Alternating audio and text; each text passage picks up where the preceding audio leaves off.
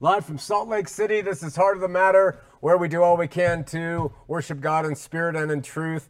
I'm your host, Shawn McCraney. Um, we have our very special guest back with us tonight. Uh, you guys are all very excited about that from the comments I have gotten. We're going to talk with, with uh, Lindsay in a minute. But uh, this past week, those who have left Mormonism, especially uh, and have gone into uh, biblical or evangelical Christianity, have been shocked by the announcement that Lee Baker and his wife, former Mormons, former Mormon bishop, uh, who became outspoken promoters of Christianity, uh, now deny Jesus as the Messiah and have returned, not returned, have gone to Noetic Judaism as their form and are waiting for the true Messiah to show up. I contacted Lee and invited him to come on the show. I haven't gotten anything back uh, yet, but in lieu of an interview, I'm going to address uh, this point by point in three weeks here on Heart of the Matter uh, and put the blame where it lies most, uh, and that is with uh, the church that trained him and then the churches that took him in once he left Mormonism, the evangelical idiots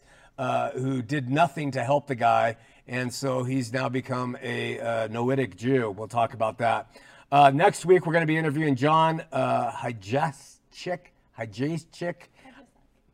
Hajicek. See, if you get a smart woman, they make everybody look smarter. That's that's always been my thing. Uh, self-promoted as the most unusual Mormon on the face of the earth, but he's also a LDS historian, archivist, and collector. And he's been all over Facebook recently with a number of collections. That'll be interesting. Then we will follow up with Dave Donaldson, who runs an amazing prison ministry. Uh, but tonight we come back to part two. She has granted uh, us perhaps as much as two full hours uh, of her wit and intelligence and insights. Lindsay Hansen Park, thank you. It's good to be back. It's good to have you back. Uh, I have had a number of compliments on our discussion last week. Really, it wasn't about our discussion. The compliments were about you, but um, especially your manner of speaking openly about things that are sensitive in many uh, areas difficult for people to hear or even talk about uh, with eating disorders. A lot. I personally know three women who directly related to your talk on eating disorders and great gained great insight from that. So uh, really good. Uh, last week we talked through your history, some of the things uh, that helped create the person who sits here today, and uh, we left off with you stopping short on describing some of the specific things that you're doing now um, relative to your podcast, your blogging, uh, the executive director of Sunstone Magazine, and uh, anything else that you're involved in. I want to hear all about that and, and for the next while. And then, but before we do it, two things. Here are some of the comments that were on uh, Facebook. I am going to ask uh, Lindsay what she thinks of certain ones. I'm going to respond about certain other ones. First one, such a wonderful interview and a fascinating guest. Can't wait till next episode with her. Keep up the great work. So, very good. Wow, you go, girl, from one Tom Miller. You go, girl. And then, wow, fascinating woman. Um, wait, my phone went off. Uh, I could tell this was going to be different, interesting interview, but it's been a real exploration and insightful journey. Time moved quicker, seemed like 15 minutes because I talk really fast. Is it? Is that what it is? Uh, okay, some, sounds like my wife talking about me and our romance. Um, dear sister, just let Mormonism go. What do you think about that one?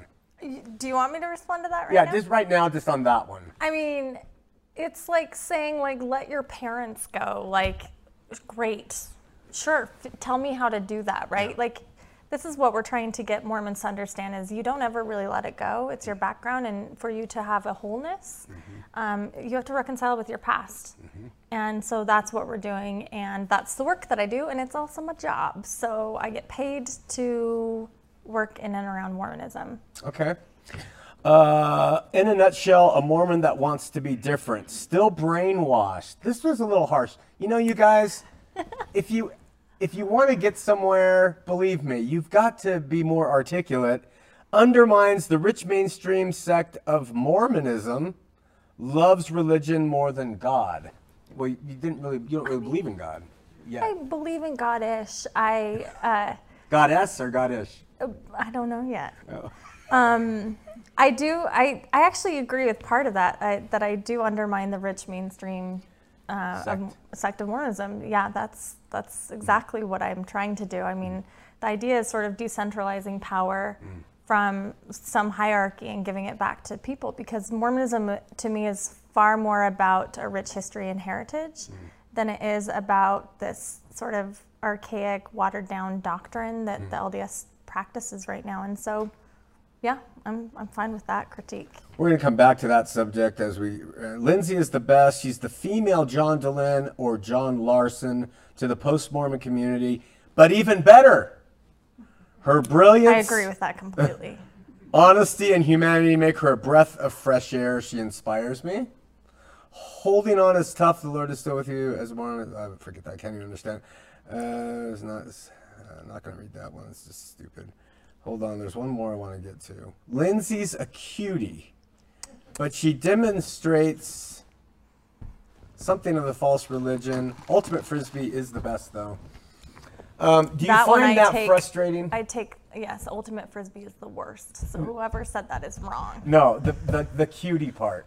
I mean, that happens all the time. When you're a woman on the internet, uh, you get all kinds of critiques. I, like I was telling you earlier, I was like, I think I got off the hook. I mean, no one was telling me explicitly what they're going to do to me or my body in detail, so that was refreshing.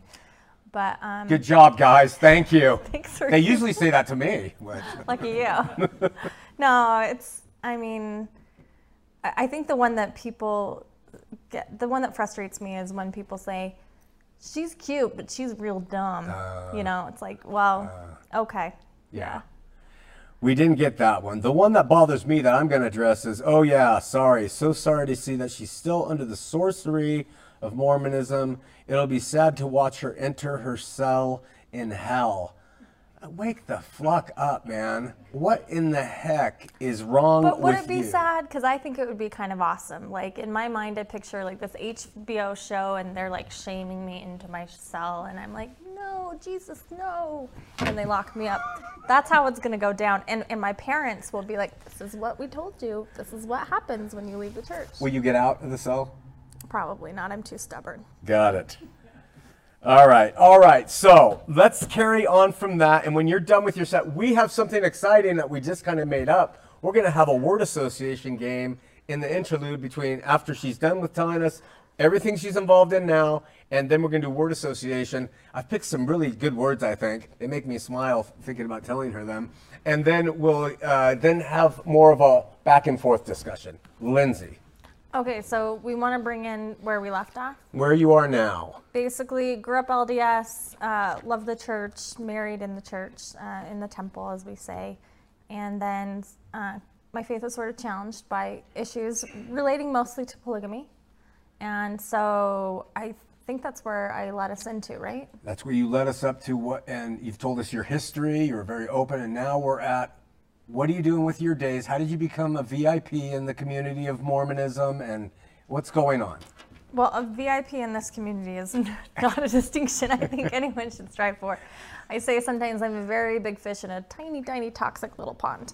Um, but yeah, I, I started a podcast on polygamy. That's, I guess, where we can start. I started blogging for Feminist Mormon Housewives. As I, as I mentioned before, I didn't know much about feminism. I, I just knew that I had some ideas that didn't really jive with what I could say in my ward house, right? And um, it just really made me feel at odds. But this community of women who were faithful and active let me sort of wrestle with the complexity of it, and that was really refreshing to me. And I, and I credit that for um, becoming that sort of angry ex-Mormon trope. And I and I want to be careful about that because there's this idea that if you leave the church, you you become angry and you um, want to hurt the church. And the answer is yeah, that's true. I mean, that's true. And we should start looking that as a le- as a legitimate part of the grieving process, so we can direct people in a healthy way. Because uh, what I see is ex-Mormons trying to avoid that label because they don't want to be that thing, and so they just hide it better or worse than others. And um, what I tell ex-Mormons is, it's okay if you're angry. There's a lot to be angry about. And, um, you know, people that leave the church are so afraid of that label because it was weaponized against us. You, you don't want to be angry and you don't want your life to fall apart. But this is what I would tell ex Mormons or people that are leaving the church your life is going to fall apart because you built your life on a worldview that is no longer sustainable. And uh, that's okay. I mean, I really love this Christian idea of being broken down and then built up again in Christ, right? And that theology has helped me sort of understand ex Mormons. It's you need things to sort of crumble. Mm-hmm. There, that's the cycle of life of these these cycles of creation and destruction and things like that. So you have this destruction period, and it sort of burns the ground for new growth. Mm-hmm. But ex Mormons really want to fight that, and and I did too. Um, and so mine came out in writing and blogging. And even though I was still attending church at the time and still very much a believer, I got a lot of criticism from my own saying, you can't write about that. That's too critical. That's too negative. And, and again, the harshest people have probably been my own, the LDS. You know, we don't take lightly to apostates. And now, you know, that I have some distance and I've worked with other communities like the FLDS where the apostate rhetoric is really ramped up. I just think like it's 2019. Like, why apostate? That is such a dumb thing. Mm-hmm. Like, nobody thinks like that anymore, but we do. And um, yeah, so I I started podcasting about polygamy. It felt very subversive. It felt wicked. Mm. I remember um, I had a conversation with my husband at the time, and I was I said, I think I'm going to hell I, I can't stop researching this. And he was like, Yes, you can. Just, you know, stop looking. And I was like, No, I mean, I know what compulsive behavior is, and it feels compulsive. Uh, it's like they always say you can't put that genie back in the bottle, but you start reading the history and uh, you just go down this rabbit hole. And I couldn't stop. I, I just like, I call it the ex Mormon dive. like, you find out something in church history, you spend like two weeks of like crazy research, and then you come up for air, and you're like, okay, what is happening? um, and that's what I did. But I did it with this topic, and I I just thought I've got to talk about this. Like nobody knows about this, and if and if we could just talk about this, then I've been in so much pain over this idea that I have to live polygamy someday. I mean. LDS women get a really pernicious view of polygamy, and I actually think it's different than actual polygamous women. Mm because what we're told is polygamy is wicked and gross and wrong and evil and something those weirdos do down in southern Utah, but you get to live in heaven. Mm. And so you're like, your brain can't make sense of that. And I've seen LDS women do all kinds of things with, you know, to make make sense of this doctrine. And and for me, it was just such a relief to to realize how messed up it was. Mm. And I, I just thought, oh, if I can just tell other women, then maybe they can know too that mm. they don't have to choose this. So I started a podcast called Year of Polygamy. The idea was going to I was going to cover the history of polygamy from the beginning until now.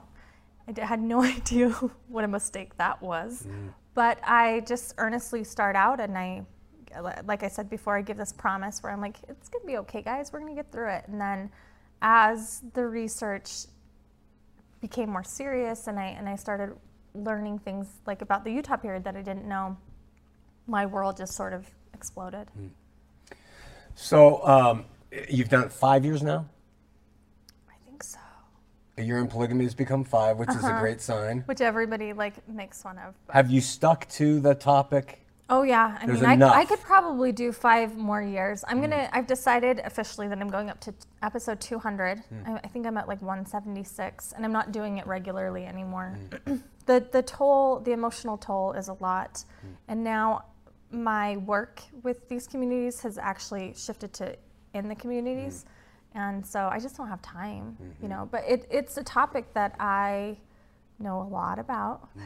And it's I'm very uh, grateful for the podcast because it really it was an education for me mm-hmm. in so many ways. You know, it, it absolutely 100% changed my life um, for the better and for the worse. But it's it I think the appeal of it uh, is because people see me wrestle with the topics as mm. we go along, and it's sort of approachable. I mean, I, it was really exciting when the New York Times, uh, Laurie Goodstein tweeted that it was like Serial podcast. She compared it to Serial, and I thought that that was really great. And yeah, now we have a lot of non-Mormon listeners that love it. They love my Utah accent and my weird. I don't hear much of one. When I go down to southern Utah, it gets so thick. Ah. I'd say real thick. So we like uh, sound bites. Can you uh, take those five years and I'm going to ask you some just real quick questions since we're on this topic now. I'm going to scratch it off one of my uh, words here, but what origins of what drove it? Was it sincerity? Was it sorry my language for Joseph and Brigham to bang chicks? What was it? Polygamy. Yeah, in your opinion. Oh, yeah, I mean, that's the question everyone wants to know, right? I think I, my opinion is that it was different motivations for Joseph than it was for Brigham. Okay. And, and the same would be said about a lot of men. So one thing I do want to say, uh, when, when we talk about this topic, everyone's like, oh, those craven men and the, the lustful desires of their hearts. Knowing polygamous men now, it's, it's actually a really difficult principle for men to live, for the most part. There are, of course, men who love the power of it, the, the fame and the status, which I actually think Brigham Young really in, invented. Mm. and we can talk more about that in a second. But most modern day polyg- polygamous men, it's hard. I mean, mm. you think about how hard it is to maintain a healthy monogamous relationship. What polygamy does for men, unfortunately, is it bifurcates their intimacy. Mm. So, because in polygamous plural families that work really well, the husband has to be as equitable as possible. Mm-hmm. And that means he has to share his heart in equal measure. And relationships don't work like that, right? You connect with people in different ways. And but there are men that do it really successfully and benevolently. But I do want to sort of break down that that idea that men are only doing it because they're pigs. Right. I mean, most men now that are doing it believe that that's the only way that their children go to heaven, right? But um, Joseph Smith, my personal opinion on this, uh, based on the evidence that I've seen, and of course I, I've seen so many different theories on, on why, and I think the most compelling one is when you read Joseph Smith as a young boy. He's a he's a boy that grew up poor. People that that know poverty, uh, and know that, and they see other people getting things that they don't have, and they know that they deserve it. Um, it, there's sort of this entitlement that I think Joseph had. He saw people around him doing things, and he thought, "Why not me?" Um, and he had a lot of shame, a lot of religious guilt that I think comes from his parents. There are rumors, there are some accounts from non-friendly sources that say that he visited prostitutes and um, as a young kid, and and that wouldn't have been unheard of. A lot of boys his age, that's what you did, you know, on the edges of the frontier. And uh, Joseph Smith was certainly familiar with a lot of those women, as we see later on in his life. But um, yeah, so I think it was a mixture of all of those, and I think that, like everyone else in this life, he was trying to make sense of these competing desires, and he used religion. I mean, uh, that that's one way that he did it. So I think that he likely, uh, some really great LDS historians will disagree with me on this, but I I don't think his first wife Fanny Alger is considered a wife. I really do think it was an affair, a sexual affair. Um, but reasonable minds will disagree with me. There's evidence to the contrary. There's evidence that, so Fanny Alger shows up in like 1836, 37, 38. Uh, there's a rumor that, there's an allegation that he had a revelation on plural marriage in 1831. Um, but again, I here's my opinion. I think he was fooling around. I think he liked the ladies. I think he had a big heart. I really do. And I think he loved big, and I don't think he knew how to make sense of that. And he was a little bit of a scamp, honestly. I mean, we see that. I, I was just editing a podcast where there's a story of him beating the crap out of his brother in law, just like knocking him cold till he lost his sight for like a while. Um, Joseph Smith was kind of a rowdy guy. I mean, people don't know that about early Mormonism. In the Kirtland Temple, there were fist fights and they were drunk and all kinds of crazy stuff, which now I think is awesome. I'm like, well, why didn't they tell me that in church? I that would have been great. But um, yeah, so I think that he was grappling with all of that and he was trying to make sense of it. I think Emma was a good, uh, virtuous Victorian society lady and she did not make it easy for him. It's very clear that this tortured her. You know, she really struggled with with fidelity to her husband and fidelity to her husband, the prophet. So that that was one thing that was really interesting. Brigham Young is a different ballgame. Mm-hmm. I mean, to know about Mormon history, you have to know what's called the succession crisis, which is after Joseph Smith died. In my LDS narrative, it was just like, well, and then Brigham took over because he was the next guy. But there was a two year period of a lot of fighting. Emma and Brigham did not like each other at all. And Brigham and Emma, I mean, but mostly Brigham did things to sabotage Emma and her power and to take power away from her. And um, that kind of soured me on him. But he, the way he gets power is actually really interesting. And uh, I know it sent a lot of people through a faith crisis because it's not this like clean, easy line. I mean, he had to argue for it and he pulled some shenanigans to, to get power. And so I see Brigham Young as a man who's got to follow in Joseph Smith's footsteps. I mean, how do you do that? Brigham Young was no Joseph Smith. In fact, when Brigham Young approaches his first plural wife, Martha Brotherton, he gets publicly shamed and embarrassed and rejected really hardcore, which I kind of love. I love that idea because he's such a dick about women later on in the frontier. But um, do you want to hear that story? I don't know how much. Whatever you would like to, whatever, you- however you're led. I'll just I'll just be really quick about it. Brigham Young, Joseph Smith's like Brigham, you got to practice polygamy, and he was like, oh no, this is terrible. Okay, who should I pick? And he says there's this girl Martha Brotherton, so they like bring her up in an office room. They lock the door. Uh, they're like, okay, this is the principle. We're gonna lay out, you know, what God has revealed. Isn't this great? And she was like, uh, I need to think about this. And they're like, yeah, we'll let you out as soon as you give us an answer. And she was like, uh, and they kept her like prisoner. Finally, Brigham said, okay, fine, you can go, but you have to give me a kiss first. So she does, and then she goes straight to the newspaper and publishes it. Wow. And Brigham Young has a few of those. Uh, one of his, um, Augusta Cobb, she was married to another man in Boston, and Brigham's from Boston, and it makes the papers of this big affair. So now he, you know, Brigham Young's going through this big public scandal, and uh, some historians have argued that during that time, William Smith, Joseph Smith's brother, is ordaining black men to the priesthood and giving them plural wives. And there's this theory that Brigham Young couldn't handle the fact that black men could get wives, and he was having trouble and being publicly shamed, and so that plays into his racism. But anyway, I'm, I'll stop talking history because I get lost on these tracks. But It's fascinating. that I think I think Brigham did it for power. I think he was insecure, and then I think everything to him became about industry.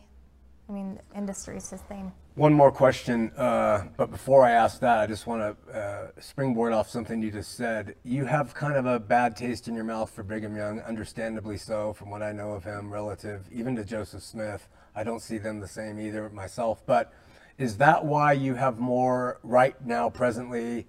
I, I guess I'll use the word affinity toward the Mormon offshoots that are kind of more following in Joseph's thing and are distancing themselves from the Utah Brighamite movement that has taken over this valley, or does that have no connection at all? I mean, not not anything that I am conscious of. I I, I the, the majority of the sects that I worked with, we, we do call them Brighamites. So LDS is considered Brighamite. It's basically anyone that breaks off. And I I'm aware of more Brighamite sects than um, Joseph stuff because the original church, I don't.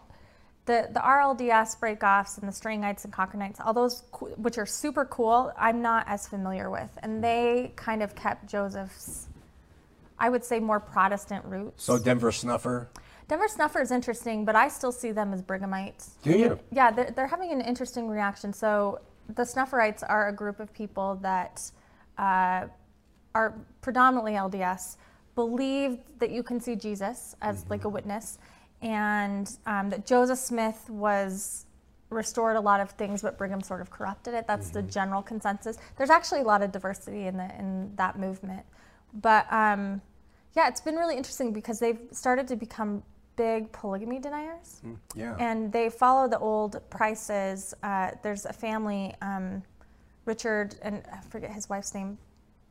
Fanny, no, that's not right. There's a lot of Fannies in Mormon history. But anyway, the Price family, they uh, spent years trying to say that Joseph wasn't a polygamist. It was the old traditional RLDS narrative. And Um, some bloggers recently got a hold of that, sort of resurrected this this stuff uh, to say that Joseph isn't a polygamist. So that's the big that's the big controversy that the Snufferite movement really latches onto. I think a lot of them really like this idea of like this Joseph Smith, the mm-hmm. the Stoic prophet of God, mm-hmm. right? And I mean, even if we took polygamy out of the mm-hmm. the mix, I mean, he, that's just it's such a disservice. It's Yeah. it's a disservice to history. It's a disservice to Joseph actually, and to followers. When we make our our prophets perfect, then I think it makes our thinking limited. Great point. One final thing on the polygamy before we let you continue on. Uh, does it bother you like it bothers me when I was LDS and then when I turned on them with my anger that Doctrine and Covenants 132 remains in the Doctrine and Covenants and they say we have nothing to do with polygamy? You mentioned, you know, they're going to practice it in heaven. Does it bo- does how do you feel about the fact that even when you were LDS that some apostles are having women sealed to them when their first wives die and that, that's that's practicing it. Does that bug you like it bugged me? I think in my podcast in the like episode 98 or 99, I I take the current apostles at the time. So I think Monson was prophet then, and I just show all the connections to the apostles to polygamy, hmm. And all of them except that sneaky Uchtdorf I couldn't I couldn't connect. But that doesn't mean it's not there. It just means I haven't found it. But um, yeah, either these apostles are sealed to multiple women posthumously, or they they uh, replaced an apostle who was a polygamist or was excommunicated because of fundamentalism or something like that. It's really, really interesting. Like I always say, polygamy is in our bones. We can't separate ourselves from it. I mean, it's in our thinking. Brigham Young once had this quote that is used. Uh, critics will use it to say that Brigham Young was saying polygamy is essential, and LDS people will say, no, that's not what he meant. But here's the quote it's something like, we all have to be polygamists, at least in our hearts. And I would say that's absolutely the case. Brigham formed a church that was very polygamous in, in the mm. heart of it. Mm. And so we have it woven not only in our DNA, but in the threads of our theology. So DNC 132, which is a revelation that Joseph supposedly gave, or sorry, that God gave to Joseph, which he gives to Emma Smith to sh- sort of mm. prove, see, God's saying this, it's not me, um, and that she throws in the fire it's in, still in our scriptures. An interesting thing that has happened is over the course of history, um, the LDS Church, as we've moved away from polygamy, officially, institutionally, they have tried to take the language and turn celestial marriage to mean monogamous marriage. So there's a historian named Brian Hales who is a faithful LDS historian. He's a, actually a really great researcher. And he makes ex Mormons mad all the time because he's like, 132 doesn't have to do with polygamy, it has to do with monogamy. And they get so mad because they're like, that's not true. But it's true now. I mean, he's absolutely right. Mm. There was a concerted, orchestrated effort by folks like J. Reuben Clark, for mm. example, to take plurality out of our doctrine. And they did it as best they can. But this is the other thing I tell ex Mormons. Ex Mormons are always like, the church lied, they covered up their history. They did, but not because they were afraid of people knowing we're polygamists. They were afraid of people becoming polygamists. And I mean, we can see that over and over and over in the, in the way that they uh, orchestrate their policies still. They're far more afraid of people becoming fundamentalists than they ever are of like people becoming like me.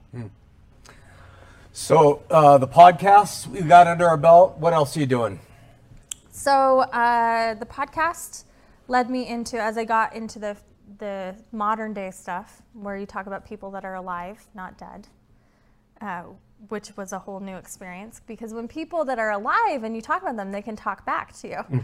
And they did. And so I was sort of forced to contend with these different groups. Um, and it's been really interesting. So I've had, first of all, it was like this overwhelming flood of people saying, What can we do? You know, with the FLDS, how can we help? How can we do these things? And I was like, I don't know. I just did a history lesson. I'm mm-hmm. like, I don't know.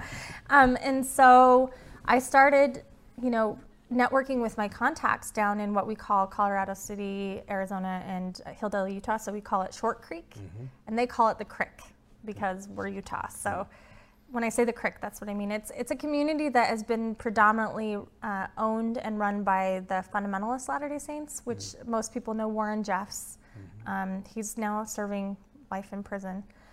But when I went, we had a, a few contacts at the time, and when I first started going down there, it really was a different place. I mean, you would go down and you'd be followed by what they call the God Squad, and um, one time a guy tried to run me over in a cement truck, and the little kids are like flipping you off as they're driving tractor. It's crazy. It's great. Uh-huh. It's like Disneyland for dangerous people. but um, w- so we would go down there, and I had a contact, a really brave man named Andrew Chatwin, and he he's been on a few movies like Prophet's Prey. Uh, so any of the footage that you see on any documentaries are probably Andrew's footage. He's brilliant. So he stood up to actually Warren's father. Warren was his principal at the Alta Academy, and he just he'd never really got along with this kind of authority. And he was one of the very few people who stayed in town, who managed to stay in town when Warren was kicking everybody out. And so Andrew was sneaking food. He was uh, sneaking food to Faithful FLDS at the time when I met him, and I said, well, "I can help with that. You know, what do you what do you need?" So we would just go to Costco and buy like loads and loads, like pallets of food, and take it down to the creek. And then what we would do is he had a secret I'm going to be careful about how I share this. He had a secret way of doing it. We would hide the food in a special location and in like a cellar and give keys to certain grandmothers in the mm. community who would in the dead of night would come and sneak food because at the time the FLDS had Warren Jeffs had divided the group into two groups. So they called it the United Order and the Repentance group. And there's a bunch of levels in between. But United Order group got to eat from the bishop's storehouse. They got to eat good food. And the Repentance group was on their own so, for example, there were a, a group of like three boys from a family who they were separated from their family for swearing and put in the repentance group. And when you're like 11, 9, and 6, how do you feed yourself if your parents won't feed you? Hmm. You know? And so we heard about people like that. So we were sneaking food in. And um, that's kind of how I first got connected. And then as, you know, the, the town does not get enough credit. It's still known as like this weird, creepy Warren Jeffs place. It's not that way anymore. Mm. The town, uh, if you want to know resiliency and the beauty of human uh, persistence, it's it's in this town. I always say if the faith, if a town were a faith crisis, it's that town because um, slowly over the course of the five years, I've I've been able to be a like lovely witness to to this town as they've reshaped and reformed themselves and taken their power back. So Terrill Musser, um, at the same time we were sneaking in food, he had heard, he had left the group a while ago. He was, he's the descendant of Joseph Musser, who started fundamentalism. Mm-hmm. So he's a big deal. And Terrell um, has a lot of health problems because of some of the lineage and stuff in the family. And, and he was, you know, fighting cancer. But he decided to come back in town and and I said, Terrill, I have all of these people that, that are asking how to help. What do, what do we do? You know, there's a lot of people that are rescuing people, taking them out, which, which has helped a lot of people. But Terrill said, we need to take the town back. That's what we need help with. He said, there are so many people I've talked to, but everybody is so scared. And so he, um, so we decided we were going to start taking the town back. So we would go down at first. I would just bring a bunch of volunteers and we would, you know, if someone had a porch that was broken, we would fix it or something. Um, I had learned a long time ago, I had done some organizing for um, women in the DRC in Congo. And I, it was one of those things, I was a little Relief Society mother and I had read a book called Half the Sky and learned about Congo and sort of what was going on there with mass rape and um, just horrific like government corruption and torture and things like that. And i was like why is nobody doing anything? So in typical relief society fashion i was like well i'm going to do something. So me and a friend we founded utah for congo and we started doing uh, 5ks to raise money for post-rape survivors in the drc and then someone gave me a book called king leopold's ghost which i would recommend to everyone king leopold's ghost.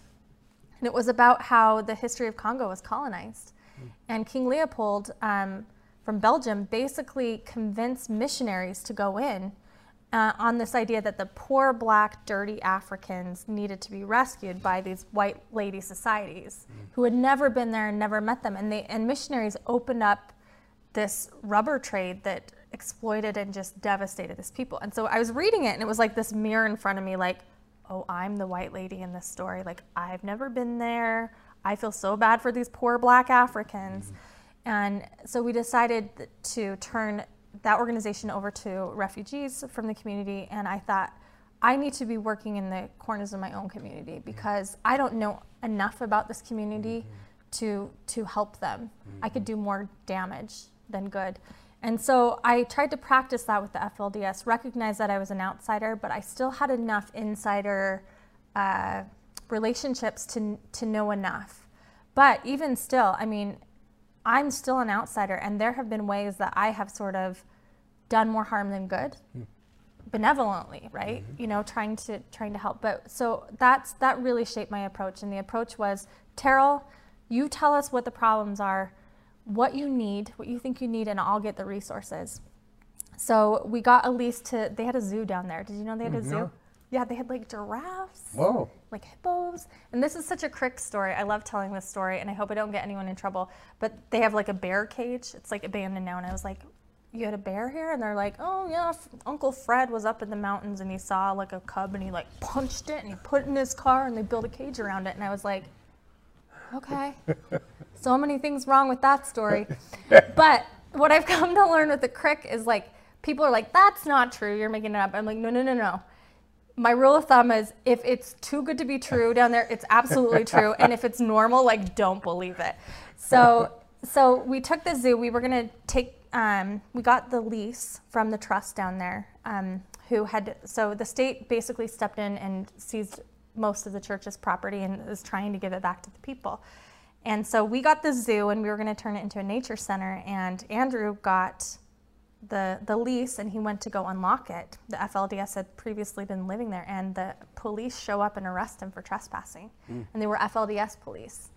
And that was like two days before we were going to go down and do this project. So we're like, our guy's in jail. What, what's going to happen? And so Terrill said, I want to hold a rally against the police. And I was like, okay, okay, we'll do this. So, you know, I'm an activist. I was like, let's call the town to get a permit and they're like, permit? What's a permit? so I was like, okay, well, I knew enough that if we were on public property, these guys could probably arrest us. So we had to find private property. So we did. We found a gas station that was privately owned. And then everyone in the town was too, they were too scared mm. to do this. So what we did is we got a bunch of posters and we had folks from the town write their messages onto the posters. Mm. And then I just brought in proxies, as the old Mormon way, and we just went and held it up for wow. them and we had the, the Arizona Marshal's office, uh, you know, watching, helping us out, and no one was arrested. But it was really tense. It was the first few hours were tense, but as the night was going on, there would be people like honking. They would drive by and honk a little bit, mm-hmm. and then honk a little louder and do a lap, and then more people started coming out of the woodwork. And I really think that that was one of the catalyst moments that helped that town be like, mm. oh, we can do this. Mm. And, and they have. So Terrill has really, Terrill and Andrew and a lot of good folks down there have really led the charge. And so I have an organization called the Fern Foundation where we just back up what they do. So they tell us what they want. We, uh, we go down every April and October and do a service project. So, uh, for example, you've had Briell on your show. She was she's so badass. She acquired, she got the lease to Warren's compound. Mm-hmm. Uh, it's this huge, like his mansion with like 48 bedrooms, 48 bathrooms it looks like a creepy LDS ward house inside. Um, and all of these other homes. And she got the lease, which I just thought was so poetic. Mm. And she decided to turn it into the Dream Center. I don't know if you're familiar with them. It's mm-hmm. a Christian group um, based out of Phoenix. And so they have come and they're transforming it into sort of like, a, um, I guess, a rehab center. Mm. So our volunteers have gone down and we've adopted rooms and turned like redone them, redecorated them. And so this April we're going to go again, and we are. There's only two rooms left in the Dream Center. It's it's the women's room and the art therapy room, and so we're going to do that for the group. And we just rent out a big Pulig house, and all of our volunteers camp in one of the hundreds of rooms in the endless basements, and we just have a great time. Wow. So wow. Th- so I do a lot of work in that arena right now. It's fascinating. Sunstone Magazine. Work for Sunstone. Is that a is that like a nine to five or nine to nine? Is that consuming? It seems like it would be, or do you have that down now? You're able to Yeah, so it. Sunstone is separate. Um, the polygamy stuff is like a side gig. Got like it. a- my fun time. um, but Sunstone is my job. So I'm the executive director of the Sunstone Education Foundation. And that is really interesting. It's been around for about 40 years. And it started in the 70s when uh, there were some the- theological students at Berkeley and Claremont who were Mormon who were like, all these other religions are doing cool things with their scholarship. Why don't we? And so they crowdfunded, they had a, a calendar, the Mormon History Calendar, and they crowdfunded to raise an, uh, money for a first issue. So they put out a first issue, which was just like Mormon scholars talking about Mormonism in sort of a more intellectual way. And it took off. It really took off. And then, you know, they would have these conferences, and um, thousands of people were coming, and it was really an exciting time to for Mormon history. They call it the Camelot era. At the same time, um, church historian Leonard Arrington was in charge, and he would go to Sunstone, and uh, he, he had a research assistant named D. Michael Quinn, and they the church just let them into the archives and the archives were just sort of like stacked full of dusty papers no one knew what was in there and they said leonard you and mike go in there and so they did and they started writing what they found and that's where it got they got into trouble so as they were writing history that didn't really jive with the what had been this crafted institutional narrative including things like post manifesto polygamy and, and things that the church really didn't want to discuss again. it's like we dealt with this 50 years ago. Uh, we don't want to deal with it now. Mike Quinn kept writing about it. Elder Packer, who was uh, the apostle at the time, uh, started a very public fight with him. Uh, he told Leonard Arrington to stop publishing, and Leonard Arrington was devastated. But at the end of the day, he was a company man. He did what they said. And Mike Quinn said, no, you know, this stuff doesn't have to be damaging. We can wrestle with this. I mean, Mike again, like I always say about Mormons like myself, it's not that we lacked faith in the institution, we had too much faith in the institution. And so he published the history, and in 1993, the church excommunicated six scholars and historians, mostly, mostly for writing about history, and Mike was one of them. And so then Sunstone became, in the 90s, a really angry place for good reason. I mean, people, one of the critiques I'll hear about Sunstone is like, oh, they're too critical of the church. It's just a bunch of people griping about the church. It's like, well, maybe we should listen to that. I mean, when people are angry and they're not heard, they just yell louder. Mm-hmm. So if you don't want them to yell louder, just sit down and hear what they have to say. And of course, they were angry. I mean, again, it's like we were talking about before. It's so absurd the way that we treat people with questions in Mormonism. It's like they get punched and then they cry, and you're like, "Why are you crying?" You know, it mm-hmm. just it's so mean. It's so vindictive, and and it's, and it has a function which is to uphold the institutional narrative and and I think keep people stagnant. Um, in Mormonism, one of the things that I've learned is the way we're taught to understand the Holy Ghost is if it feels good, it's of God, and if it feels bad, it's of Satan. And that can be useful sometimes, but growth is uncomfortable. Change is uncomfortable. You're not going to feel good about doing things that take you out of your comfort zone. And, and so sometimes I think it robs a lot of Mormons of challenges that, and resiliency. So Sunstone, um, by the time I got it, it like I got to it, I sort of I was hired because it was the same old like it had dwindled down to about 300 people, mm. and part of that is in in 1991 the LDS Church put out a statement against symposia, mm-hmm. and they didn't say Sunstone, but they said mm. symposia, and we were Sun- Sunstone Symposium, and of course That it is was so like co- LDS. it's oh. coded right. oh. Right, go ahead. And so Sunstone nearly died. Like overnight, it went from thousands of people to like 200 people.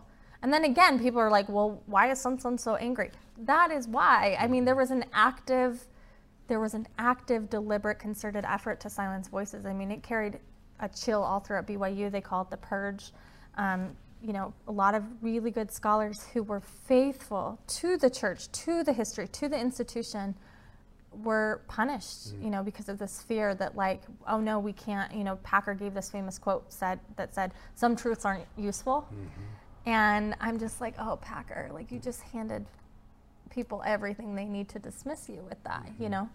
But um, so Sunstone, when I got it, was the same old people that had stayed loyal to it. They mm. they sort of found refuge. That was their community, and I was just like young dumb mom with no institutional history, you know, and it's just like they said bring in younger people and i was like okay well let's find out all the things that are wrong with it so i did and, and what i would consistently hear is either sunstone's too faithful like it's too mormon for me or sunstone's too critical of the church and I was like, oh, isn't that interesting that this black and white thinking still shows up, which is it's either or. Mm-hmm. You're with the church or against the church. Mm-hmm. You're faithful or you're apostate. You're critical or you're um, praising it. And I was just like, that that fraughtness, that's that black and white binary. That's what harmed me. Mm. That's where people in my life. Um, that's where people in my life would say you're being too critical, or they would reject me. And I thought I'm not I can't do that with my work. I can't I don't believe in that. And so I started to work in the gray. And uh, what I realized was one of the accusations is like Sunstone is too fringe. Hmm. And at first I was like, hey, we are not. We're cool too. But then I was like, wait a minute. We are fringe. Like, what's wrong with that? Like, mm-hmm. that's where the healing is. Like, the stories of Jesus walking through you know, these uh, streets and people would touch his hem. It's a Jewish tradition to touch the fringe of his shawl. And that's where the healing is. And I was like, why don't we, you know, incorporate that principle into what we're doing? We are the fringe. And so our, our idea at Sunstone is kind of like, we're fringe and why are, aren't you? Mm. Because at Sunstone, we're really lucky that we get to listen to sometimes the most marginalized voices. And that means that sometimes they're going to be angry. They're going to say things about the institution that offend a lot of people. We uh, do a lot with LGBT Mormons, which makes a lot of Mormons uncomfortable. And I'm telling you, if you have been a gay kid that grew up faithful to the church, you learn wisdom, you earn it in such painful ways. And if we're not listening to those voices, we're just stupid. Like they have so much to offer because they understand resistance, they understand power. Uh, you know, women of color. One one of the I always talk about my friend Jennifer Gonzalez. She's a she's a um, an attorney that helps you know refugees coming across the border, and she she's kind of you know women of color are like when us white ladies are crying about the Book of Abraham or something. We're like, but Joseph Smith lied. Mm-hmm. and she, she was like, yeah, yeah, I get it. And I was so upset, and I was like, why aren't you taking our pain seriously? Like, it hurts to lose your faith like this. And she's like, I get it, Lindsay, I get it. Like, you were climbing up this peak and you're standing on this peak and then you fell into the valley. And I was like, yes, that's what it feels like to lose your faith. It feels like you, that hard dive down in the earth. And she's like, yeah, you're, now you're in the valley. And I said, yeah. And she said, welcome to the valley. We've been here all along. Mm. And what she meant was when you're a brown person in the church, mm. you already know the institutional narrative is flawed, mm-hmm. right? And um, so you learn other ways to, you don't let men come in between you and God as much. Mm. I never learned that. I mean, my whole thing was my husband came between me and God, my bishop became between me and God, my church leaders, my prophet. It was never me and God. Mm. It was always me and these other dudes and then God, right? But women of color and people in these marginalized spaces, they have to, out of survival, find ways to resist. And so that's been one of the biggest blessings of embracing this sort of fringe idea is they bring to me ideas and perspectives that I would have never known. Mm. And it's so beautiful. I mean, to me, Mormonism is about Zion, right? We're supposed to be building Zion. Yes. Theoretically. Right. Uh, there's like a there's like a song or two about it. Right, or two. Uh, um, and I I'll tell you, I don't know about Zion, but I I learned this from my friends at the Community of Christ because I said, you know, they're the RLDS people, Emma's church that stayed back in Nauvoo. I'm like, so do you guys like still have like heaven, like degrees of heaven, and how does that happen? And Robin Linkhart, who is now an apostle, she said you know, it's really interesting. We we used to do that for a long time. We had the celestial kingdom, telestial, terrestrial, all those things, and we were so focused on like, what gets you here, what gets you here, what gets you here. And she said, we were so focused on that that we weren't building moments of Zion now. Mm. And now we build moments of Zion now. And that's inspired me at Sunstone. So we have a lot of Zion moments, I would say. One is I was walking down the hall at the University of Utah where we have our symposium, and I had there's a little fundamentalist missionary kid from a polygamous group who's a missionary for his church playing chess with like the biggest ex-Mormon atheist ever. And they're just like playing chess and I was like there, there it is. Like it's people of one heart and one mind for a moment. You know, where people can actually hear and understand. To me, that's a Zion worth building. I don't know that that's the Zion Mormonism had in mind, mm. but it's certainly, you know, that's what we're trying to do at Sunstone is allow people to be met where they're at. Mm-hmm. And that's the most ethical way I think I can do the work because that's probably what I needed. Listening to you, there's a kind of, and I kind of mentioned this last week, at least I hear this, there's sort of a duality in your speaking. You, on one hand, you're a stroke and stab because you're, you're talking about Mormonism this, and it should be Zion, and, and you seem excited about that concept. On the other hand, you're, you're talking about the problems with it and you know packer and, and all these ugly things so it sounds like you you still maybe like some of the critics that you still do have a love-hate relationship with what was established in 1830 oh totally yeah and i'll admit it i mean people want me to be ashamed of that there's a, there's a lot of pressure in ex-mormon communities to sort of like move away like mm-hmm. just get over the church stop talking about mormonism which you probably shouldn't talk about as much as I do. But again, I get paid to do it, so uh, at least that's my right. excuse. Um, but I, I have a very unique perspective now because of the work that I've done with fundamentalists. So I, it's such a gift, man. It's such a gift to be wrong, and then to see yourself as an outsider mm. in someone else's community that should be your own. So I get to learn about my own religion as an outsider mm. when I study fundamentalist groups. And I've been trying to pay attention to those lessons. And one of them is I'll just give you an example.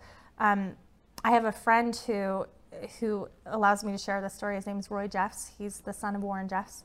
And when he was rescued from the group, everyone around him, everyone, including myself, we were like, "Oh, Roy, isn't it so? Aren't you so glad you're away from that? Like, we got you out. The, you know, this is so much better than where you came from. And Roy is like a deer in the headlights, being like, I don't, I mean, I, he didn't even know how to make sense of anything. I mean, one time he was over at my house and my kids were like hunting for leprechauns on St. Patrick's Day. And he was like, What's a leprechaun? And I'm like, mm. oh, I forget. You didn't grow up with TV or internet or anything.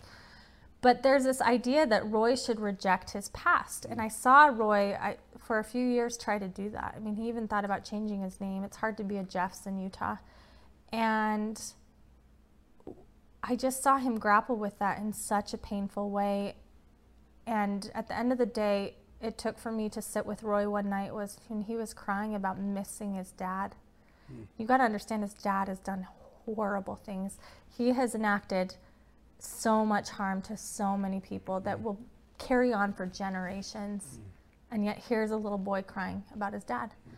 And I thought, this isn't fair. Like, we can't ask this of you. You, I mean, his dad, he looks like his dad. He's got his dad's blood in his veins, and we're supposed to tell him to reject that. Mm.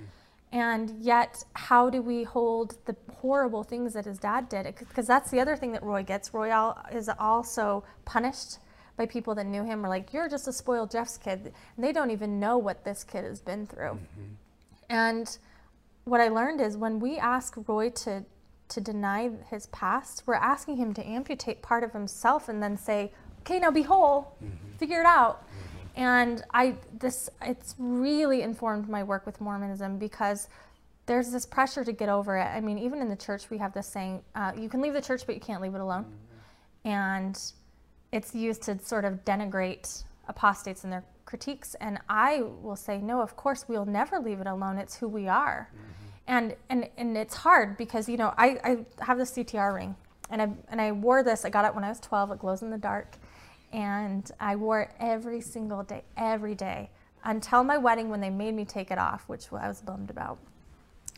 Little old biddies in the temple. But um I took it off because I started when I would go to stores and there would be like a gay uh, you know worker at the store I would be so ashamed. I didn't want him to think I was one of those Mormons, so I would turn it around. Eventually, I just took it off because I was like, dude, nobody likes Mormons. We are we're bad news. Hmm. You know, we're bullies, and I don't want to be associated with that. Um, but I recently put it on because I think for us to heal ourselves, we have to contend with those that duality, hmm. and it's not easy. Mm-hmm. You know, and people will say, you know, like I'm brainwashed into Mormonism. Uh, I guess so. I mean, if that's what you call being raised in something that mm-hmm. informs everything that you do, can we blame people for not ever getting over that? And why should we? Mm-hmm. Whose narrative is that? That's what I always tell ex Mormons who are trying to get over it. I'm like, who told you you had to do that? Mm-hmm. They did. Mm-hmm. So are we still going to give them power mm-hmm. and do what they say? No. If you want to talk about it, you talk about it. And there's some people that need to move away from the identity and because it's so toxic and harmful. And I would say absolutely. Like I'm never going to tell people how to identify. But I, I really do fundamentally believe that if more Mormons take up that identity and just own it, then it sort of distills, waters down what Mormonism is. Like your commenter said, he said, I'm trying to what water down the, the rich mainstream Mormonism. Exactly. Because it deserves that. What what is your uh, in a in a paragraph or two? What is your goal? If you could water it down and wave a wand and have it become the thing you would like to see it become, what would that be? So our, our tagline at Sunstone is called "There's More Than One Way to Mormon," and I actually think that's the most Christ-centered thing that we could do, right? Because I do think the Jesus that I think is worth worshiping is not always the Jesus that is worshipped, right? Men like to make God in their own image over and over and over again. And I did that with Mormonism, and I'm not interested in that. But a Jesus that's compelling to me is one that meets people where they're at. Mm-hmm. And to me, that again, that is the most ethical thing that I think human beings can do. Because in reality, that's what we all do. We meet people where we're at, but we're always trying to change them or whatever, you know. And I just think, no. Um, we meet people where we're at. So, more than one way to Mormon. Um, I think the more people that take on that identity. So, if you grew up Mormon and you're still resonate with it, you can say, "I'm a Mormon. I'm a Mormon evangelical Christian now. I'm a, you know, I'm a Mormon atheist or whatever." Because to me, that's the truth. I mean, at Sunstone, we validate ex-Mormons as a valid Mormon path because so many thousands, probably millions of Mormons have taken that path. So why aren't we legitimizing that? Because that's a legitimate expression of Mormonism. We need to be taking it more seriously rather than saying, "Oh, well, n- now we, you're not Mormon anymore." It's like, no, no, no, they are. They're just Mormon different than you are. And that's what I learned from fundamentalists is, uh, you know, ex-Mormons. Whenever it's conference time, ex-Mormons will be on the internet being like, "I can't believe Elder Holland said blah blah blah blah blah," and they're just raging about what Elder Holland says. To be fair, like that does a lot of damage to our families, so we we feel that. But like the fundamentalists don't even know who Elder Holland is. Mm. And that's who the church is scared of. That's who their policies reflect because these guys say, oh, what church you say we can't be Mormon, we're going to be even more Mormon. And I'm not saying that that is the way to do it, but what I learned in in, in that is that's where the power is. The power is being able to claim your identity and not organize around what these guys are saying all the time. Not that there's anything wrong with that, but but I truly believe that if we want to get our power back, then we have to stop listening to their narrative. And that's their narrative is you stay or you go, you're in or you're out. And to me, um, faith is so much bigger than that. Uh, God is so much bigger than that, so much bigger than Mormonism. But if if God exists the way that most of us think that God exists, then we have to contend with God allowed or whatever Mormonism, and here we are. Mm-hmm. And you're going to tell us that I don't have the right to care about that or mm-hmm. think about it or own part of that. That's who I am, and mm-hmm. I, I'm not going to apologize for that. In 2005, I wrote a book called Born Again Mormon, and uh, Lavina Fielding Anderson edited it for me. But uh, that was my print, my premise.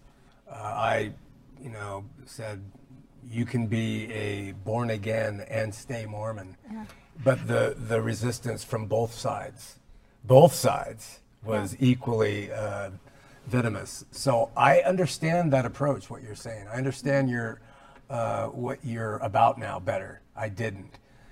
What I don't understand, you have to teach me in the next few minutes, what is feminism? Oh, okay. Feminism. Is there a difference in feminism from a former LD or a current LDS woman and feminists as I think I understand them in the world? Yeah. There is. Uh, well, I mean, it's as diverse as there are people. Okay. So I, I like to remind everyone that feminist theory is a theory. It's an academic theory that was developed over the course of like two centuries and, and more. It's actually been building. And that's all it is. It's a theory, just like any other theory. And it can be a useful tool. It can also be a weapon, depending on how it's used. Uh, one of the, I consider myself a Mormon feminist uh, with an asterisk because there's a lot of complications in feminist, feminism that makes me want to turn my ring around, right? It'll be like, I don't want to be like that.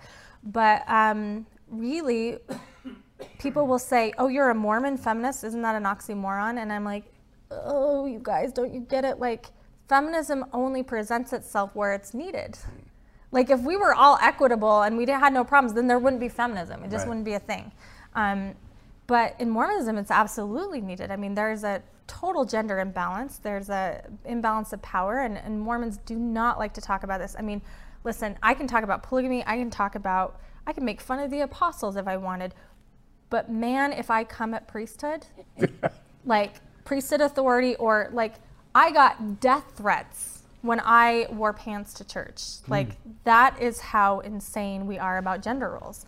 So uh, Mormons don't like to talk about this, but there is gender inequity in the church, and and I use I like the word inequity or equity better than equality because equality is so fraught and so complicated, and it means like everybody's equal, right? Um, which is just impossible. Like we're not all born equally in nature, right? Nature has a lot of variance and things like that. So if we're talking about equality being the same, no one's the same. Equity is about dis- distribution and access to resources. So I like that word because it's about making sure that everybody has uh, as much equity in resources, as much access as possible to education and resources and power and, and money and survival and things like that. So uh, I really learned how to be a feminist through my Mormonism. So I learned in Mormon ways. Like um, I can go over some of the gender issues in the church if Yeah. you'd like. Some of them are the fact that um, to be a, to be in power in the LDS church, you have to have the priesthood. And we do have women leaders, but they're called auxiliary. And at the end of the day, their choices and decisions still will always ultimately have to go through a man. And some people say, well, what's the big deal?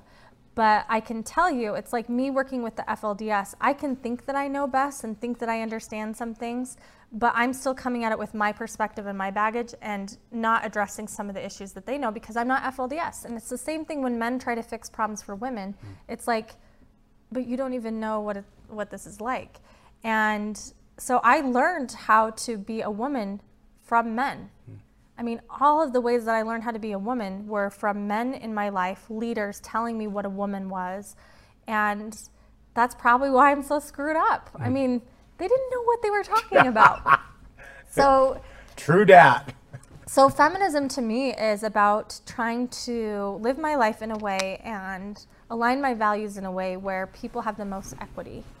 And uh, I've seen it weaponized. I've seen, you know, um, people use the theory to beat up, to beat up people, to beat up men, but especially women. You know, I've had the harshest critics. The people who have been the most harsh on me have been feminist women, and I think that's because when we're dealing with scarcity a lot, right? A scarcity mindset. If if we equate power with maleness, and there's only so much to go around, and we got to fight and claw each other for it, right? Mm-hmm. And I try not to operate out of scarcity, but it's you know I have been the victim of it too. So when people are like, "Well, feminists are so mean," I'm like, "Yeah, some of them are. I mm-hmm. know mm-hmm. because I've been on the other end of it."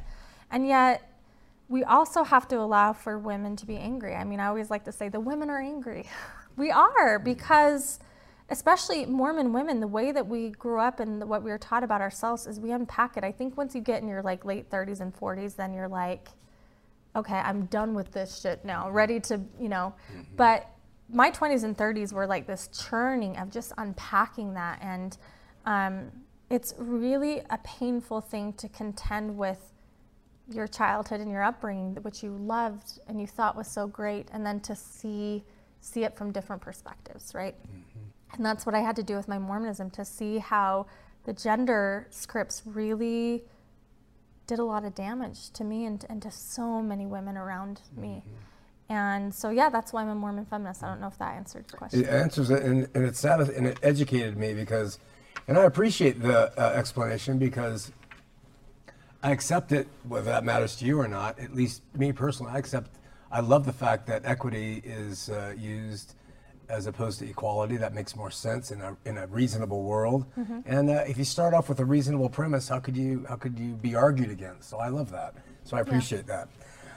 Anything else to add to where you're at now, what you're doing uh, before we mean, get to part No, 2 let's let's get to part two. I think Okay. yeah, it's just I do weird Mormon stuff all the time. Part I two is going to, we're going to launch into a little bit more back and forth, not confrontation. I have nothing to confront Lindsay on, but I do want to do a word association game to start out with. I don't think she's looking forward to it, but uh, let's just start off. I'm just going to throw out some some uh, words. Some of these were written before we, I heard you speak. You just want me to tell you what I think of? What you think? What is your opinion if someone Oh, says I have so many opinions. if someone says rabbit? What do you say? Okay, are you ready? Yes. First one, uh, priesthood. Priesthood, I uh, immediately think of authority. Priesthood to me is intertwined with authority, so and male. and male. Mm-hmm. Okay. Um, sin. Sin, uh, the Bible. Um, Not the Book of Mormon. no, I mean, It's interesting. That's fascinating. yeah, but I'm I'm bad at scriptures. Oh. I have PTSD, post-traumatic scripture disorder. I don't remember things as well as I should. Um, sin, yeah, I. Ugh, The sin Bible. brings up a lot. Yeah, but the Bible, that's easy. Jesus. Hmm. Kindness. Oh, nice. Yeah. Uh, this is I'm breaking the rule. Three words. Purpose of life. I am embarrassed to admit that I just saw the three bubbles in the planet Oh, bummer! It's still in you, Once a it? Mormon, always a Mormon boom, man. boom, boom. She's Yeah. talking about this uh, uh, flat, single dimension, two, dim- one-dimensional thing we used to use as missionaries to lay out the plan of salvation. Like that. That's just the truth. That's the first thing that comes in my head. That's probably not my opinion on it, but still In sacred loneliness. Oh, with affection, Todd Compton, who wrote it. Yeah. Oh. Nice. He and I are doing a panel on at Sunstone this year. Wow, very good. Um, mansplaining. I just think of the internet. Is it such a thing? Uh, I never liked the term when it first came out because I thought it was div- divisive, which it is.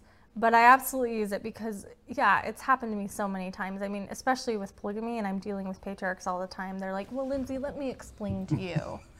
like my favorite is They always look like this? they're okay. Listen, I love my Mormon people, love them. Uh, but the return missionaries who think they're going to talk me out of my opinions on polygamy, and I'm like, oh, bitch, please. Like, you don't even know. Because they'll be like, well, Lindsay, did you know that the LDS has nothing to do with the FLDS? And I'm like, oh, here we go. Here we go. That's, yeah, so I, I, I know mansplaining. But I would also say we call it Mormsplaining. Oh. Mormons who are like, well, if you actually understood the doctrine correctly, it's like, okay. And that's not gender specific. All uh, more to I the mean, males. I think it's more male because we do condition men that they are the scriptorians. Like, how, I, I don't know how your upbringing was, but like, I didn't see women en- encouraged to be leaders and teachers. It's happening more so for sure, but not in my generation. uh, abortion. Feminism? Uh, Mormon feminism. Yeah, actually, abortion is everywhere. We can talk about that more if you'd like. Sure. What do you have to say? Well, uh, so many pins. I actually like to start off by saying that I had an abortion um, when I was, oh gosh, I it was I had one baby, and he was my oldest, and we were trying to have another, and I couldn't. It was, I mean, I couldn't. This is how silly Mormons we were. It was like two years, and we were still trying, and we're like, something must be wrong. We need to go adopt a baby. Uh, and my friends who have been like, you know, having fertility issues for a decade are like, I'm gonna murder you right now. Like, um, but I it was really painful for me, and we finally got pregnant, and uh, I was super excited about it. And then we found out that the that the fetus had implanted somewhere other than the uterus, which I didn't even understand could happen because I didn't have comprehensive sex ed and I still don't know a lot about the human body.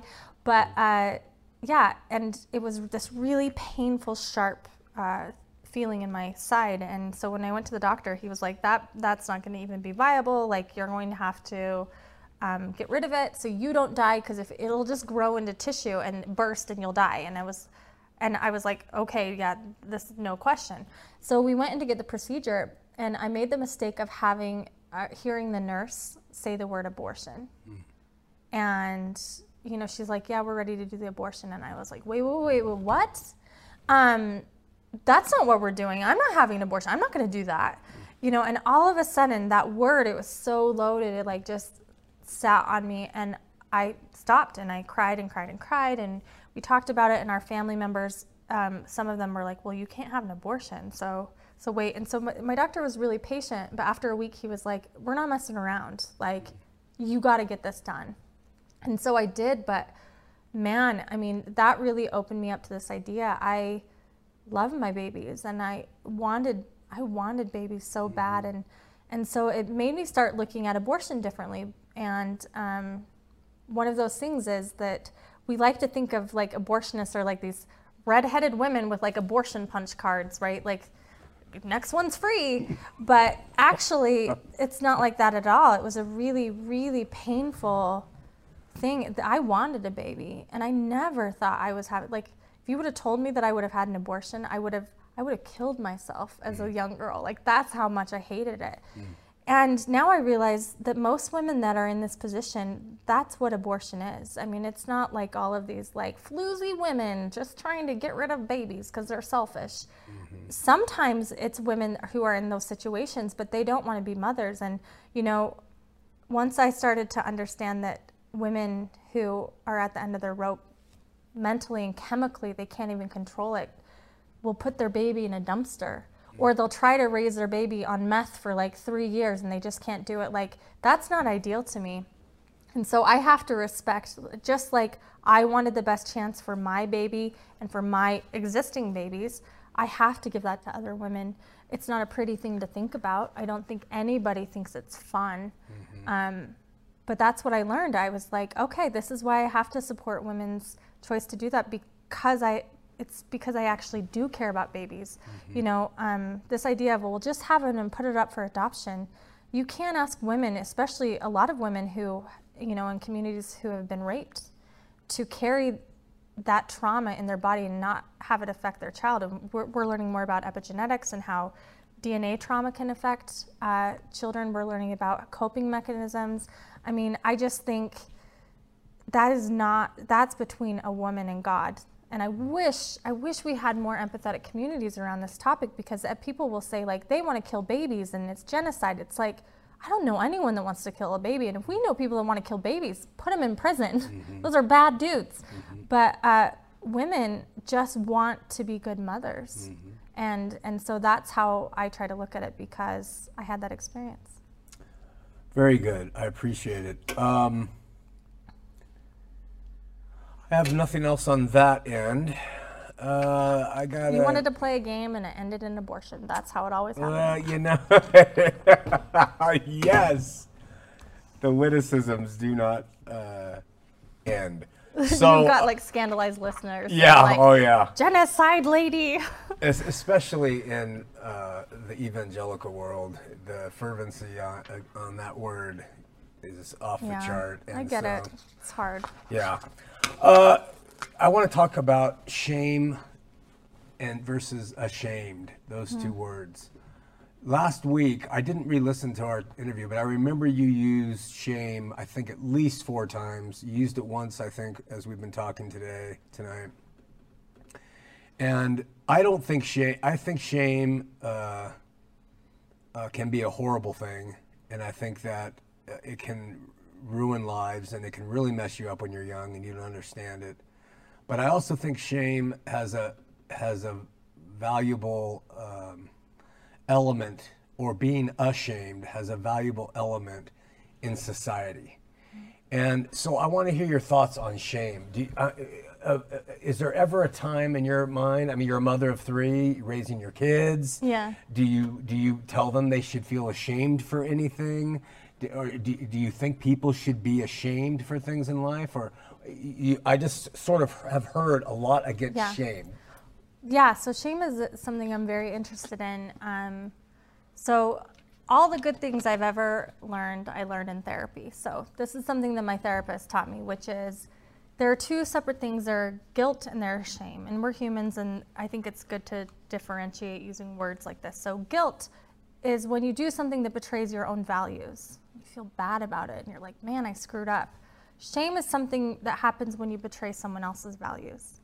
And I think that that's the difference. And I like, so when I use shame, that's the definition that I'm working with, which means uh, it's values that have been imposed on you. And unfortunately, in Mormonism, all our values are imposed on us. And I, I would say in most religions where you grow up, you know, in a very fundamentalist faith where rules are given to you and that's you're taught that's the natural truth in mormonism your values are imposed on you so i think it's just a seedbed for shame because what it means is you're going to be constantly betraying those values because they might not even be your own and you're going to feel bad about it all the time. And we see this all the time with like jack mormons who uh, we call them Jack Mormons because they like drink alcohol. I, John Larsen's uh, version of Jack or definition of Jack Mormon's my favorite is like you go into a bar and you sit next to a guy with his beer and you're like Joseph Smith is a mother effer and he like puts down his beer and punches you because like he still believes it but he's drinking his beer and I think that Mormonism sets people up for that all the time. This is what your value is, don't betray it, and then you betray it and you're like, I'm the worst. But most people I find don't actually betray their own values, especially when they're clear on their values. Um, but when they do, they feel guilt, and that's good. I mean, that's that is a self-correcting mechanism. Uh, you know, I know that there are some people that don't have guilt or shame, and those people are can be dangerous. But those that do, guilt can be a really useful tool. It's how you learn. It's how you recognize. Oh no, I did that. I didn't like that. I didn't like how that feels. I don't like how the impact it had on others. Mm-hmm. But sh- I think shame is different. It comes from things being imposed on you. And so I've talked about this before, but the majority of my values, m- my spiritual experiences in Mormonism, I would attribute with shame because it was a God that to me was so apart from me. You know, I was this broken, flawed human. Here was this perfect, clean God. For me to even contact him, I had to get pure, right? And how do you do that when you're an organic being, right? Like this idea of purity is so interesting. The way that we interpret it now, as if we're artists and it's pure white. Uh, I, I don't think that in the Bible they would have understood purity in the same way. They didn't understand science in the same way, but we impose these narratives of like it cannot be tainted with anything. And um, when I had to worship a God like that, it was so foreign to me, and I was so ashamed of my humanity.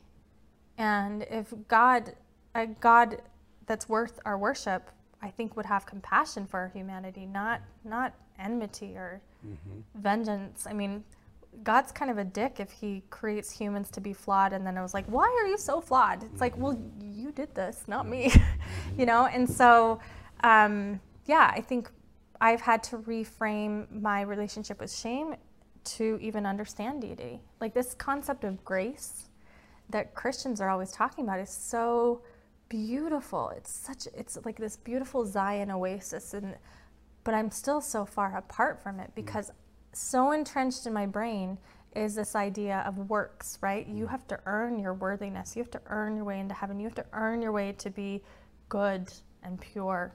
Mm-hmm.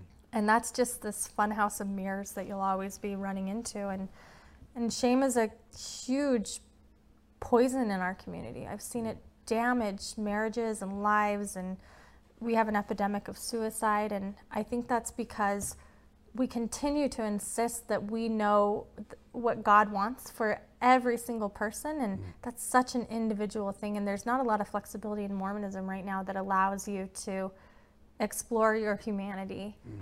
Without you feeling just loads of shame. I see. In your opinion, are there any principles that can be passed on from religious institutions to its congregates that are of value that would Oh, yeah. The, here's the thing. So now that I have all these friends that are sort of owning their own Mormon identity and still want to be faithful, you know, I have a lot of Mormon friends, uh, especially through my work at Sunstone. I'm really blessed this way, who are, you know, in divinity school or graduated from Harvard Divinity School. And so now I'm dealing with people who've actually gone to seminary, who've been trained on theology and, and history of the Bible. And my goodness, like there are some beautiful, beautiful re interpretations, I guess, and I say reinterpretations because in Mormonism we do have to sort of reframe how we look at the Bible of God and of Christ, and and that's where I found a lot of the healing. Like this this idea of Jesus touching the fringe. That's not how I learned it. Mm. You know, I learned it that like those people worked so hard to get there that they could finally touch the guy, right? And that's what mattered. The lesson was that like look how hard they got there. Mm. Not that it was just there and he came by and it was there yeah. to receive. And so yeah, I think that that there are some beautiful things if we would allow the theology to do it, but I think human beings, we have such self-hatred for ourselves and it's born over you know, eons of generational trauma and survival and all of that. I get it. But like we've just made God into such a barbaric mm. idol, right? And so of course religions are harsh. Of course they're judgmental. Of course uh, we envision a hell where people suffer. I mean, I deal with people who are in hell now. Mm. And if we have a God that's like, they're in hell now, they survived Warren Jeffs, but they're not going to accept Jesus because they're religiously traumatized, mm. so they get to burn later. Right. It's like, dude, no thanks. I'll go burn with them. I will be a martyr in my own heart for that mm. because I just don't. I think hell is on earth. Mm. Hell is in challenge and in betraying your values and learning and growing. And I want a God that walks with us in it, not one that rejects us in that. Mm. And so, yeah, I think that there are faith traditions that are leading the way on that. And Community of Christ, for example, they're the RLDS one. They've had to rethink everything that they've mm. done. And they've been really helpful to me mm. in that regard. Mm. It's like bad religion says, fuck Armageddon, this is hell. All right. Yeah. Um, I have one final thing. I would like to ask your permission for three to five minutes okay. to pitch to you something I don't think you've probably ever heard. Okay. Um, because most people don't hear this pitch when they're talking about Christianity. Okay. And and then I want to leave it up to you to wrap up the show with any thoughts you want after the pitch and anything you want to add. And if any other thought comes while you're trying not to listen to the pitch and you're thinking of other things, bring that up. No, that's okay. Is this like where you ask me to like no. consider Jesus? No, I don't ask you to do anything like that.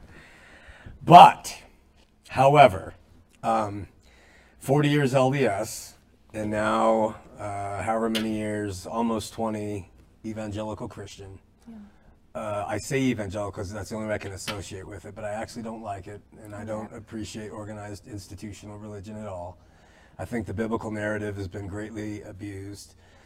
But what I just want to pitch to you is this that there was God working with a special group of people called the Jews. Mm-hmm. And he may have picked them because they were worse or better. I don't know why, but he did. And they have their history in law and they were promised that they were going to have a Messiah who's going to come and liberate them. And they looked for him, and he's written about in their old scripture.